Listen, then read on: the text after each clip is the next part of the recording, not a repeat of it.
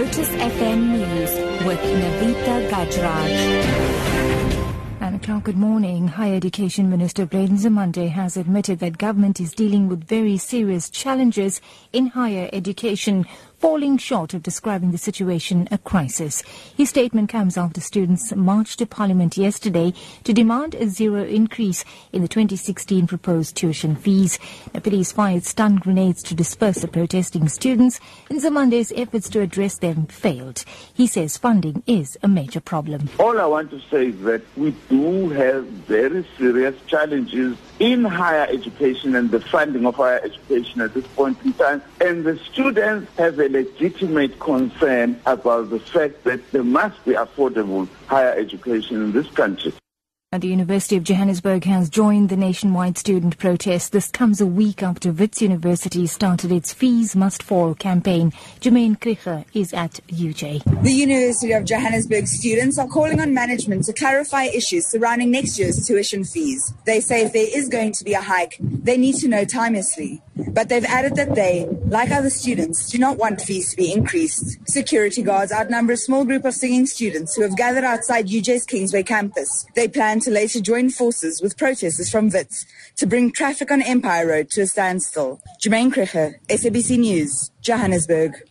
Meanwhile, the ANC will meet with youth and student leaders to discuss the ongoing Fees Must Fall campaign that has hit universities across the country. Yesterday, students took their demands to Parliament.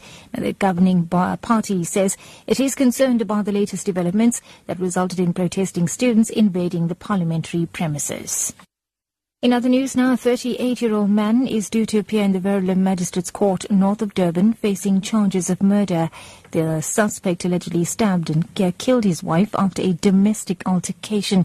KwaZulu-Natal police spokesperson says the suspect fled the scene after the incident, but police later apprehended him. It is alleged that the man had an argument with his wife. As a result, he took out the knife and stabbed her to death. The man ran away after the incident, and it is believed that the argument started as a result of a domestic related incident. Through investigation, the suspect was later arrested and charged for murder. And wrapping up, opinion polls show that Tanzania's ruling party, the CCM candidate, Dr. John Magufuli, is the favorite to win Sunday's presidential election. The vote is largely being seen as a two-horse race between him and former Prime Minister Edward Lowassa. Sarah Kimani takes a look at the two men who hope to succeed President Jakaya Kikwete. Magufuli started off as a chemistry teacher and worked up his way to politics. He is currently the Minister for Works, described as non nonsense, hardworking, and a man with zero tolerance to corruption. The 55 year old Magufuli faces stiff challenge from the main opposition party's candidate, former Prime Minister Edward Lowassa. 62 year old Lowassa defected from the CCM to the opposition Chadema after losing party nominations to Magufuli. He resigned as Prime Minister following corruption allegations against him. He denies the charges.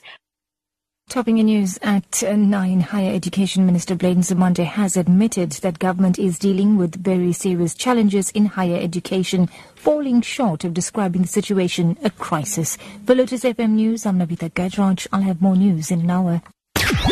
Morning Rush.